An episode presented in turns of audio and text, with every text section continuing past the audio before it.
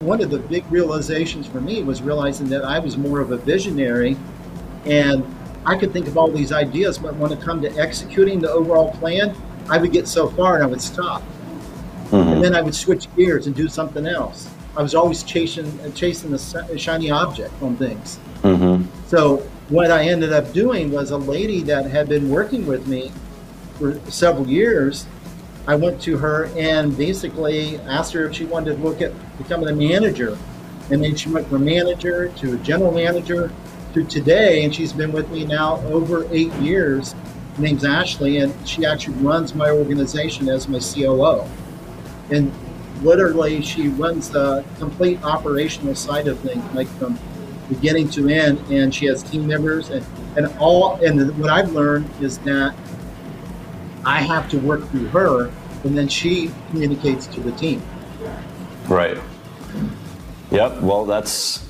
I'm sure that's what a lot of people watching right now are trying to figure out. I know a lot of people probably feel nervous to hire somebody to do it, like they're not going to do as good a job that you were going to do, or can I really trust them with my leads? Are they going to just take my leads and my buyers and all that? Um, but you know that's just part of it. And then once you can come to terms with that, you can actually start building the team and start building a business and get out of that, yes. you know, deal chasing mentality. I like the way you put it. You know, you're in the real estate game or you're in the you know business game and a lot of people are so focused on the deal the comps the offer the rehab money whatever and forget that the idea is to have freedom and grow a business and if you look at it more from Absolutely. like what you just said just look at it as a business it doesn't matter what the thing is that you're selling or wholesaling. It could be, you know, products that you sell on Amazon. It could be real estate. You know, you're wholesaling real estate. It's really just a numbers game.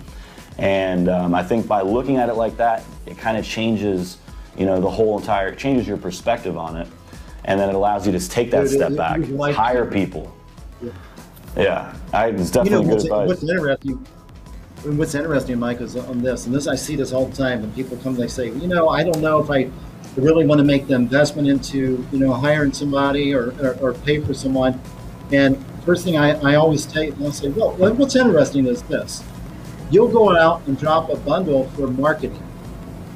Mm-hmm. But let me tell you something: investing into people is more valuable than marketing any day. Because if you invest into the right person, you're going to see a return because of the time it gives back to you, and you're going to be able to then really grow the business. Okay. Right. And if Mike, if you don't mind, uh, let me share with you something here, and, and something I want you to, all the listeners to think about. There's there's four phases to a business. First one we look at is launch phase. A lot of people are getting started. They're launching things, getting things going. Okay, pretty well doing everything themselves. Then they go into growth phase. As they go into growth phase, now now they're starting to see increased revenues. Maybe they're doing more deals. Um, maybe they're bringing in one or two team members, on things. Maybe some VAs or something like that. And then they look at and say, okay, the next thing I'm going to do is I'm going to go to phase number four, and I'm going to skip over phase number three. I'm going to go right to phase number four. And phase number four is scale. So they want to go right into scaling. But what happens is when they go into scaling and they skip over three, which I'll tell you three in just a second here, when they jump over into four and they go to scale, right from growth to scale, what happens is a lot of times it creates all this chaos and they're really scaling chaos and it just comes all back on them again. Mm-hmm. And how do I do that? Because I've done that. And I've watched a lot of students I work with do that too. But here, here's phase number three that nobody really talks about. And phase number three is called the constraint phase. And it's learning how to put constraints on yourself and your business. So, what happens is when you do that, you can actually take the business to scale afterwards. Because if you think about this, Mike, if you're, for example, a lot of people on here are probably listening where they get leads coming in, and every time they get a lead come in, they're like, should I fix it up? Should I rent it? Should I wholesale it? Should I wholesale it?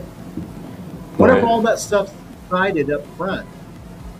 And you lay it out, and then you empower a team, and you just take yourself out of the decision process.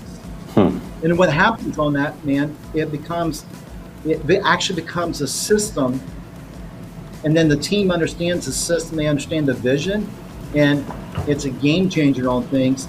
And it's just like now, I don't I don't consult on a deal unless it's a bigger deal that I'm going to hold. Other than that, I don't do that. The team does it, and it's it's automatic. The decisions, boom, boom, boom. That's the production process. So you're taken out of the deciding on the price or the offer or what you're going to sell it, how you're going to sell it. That's awesome.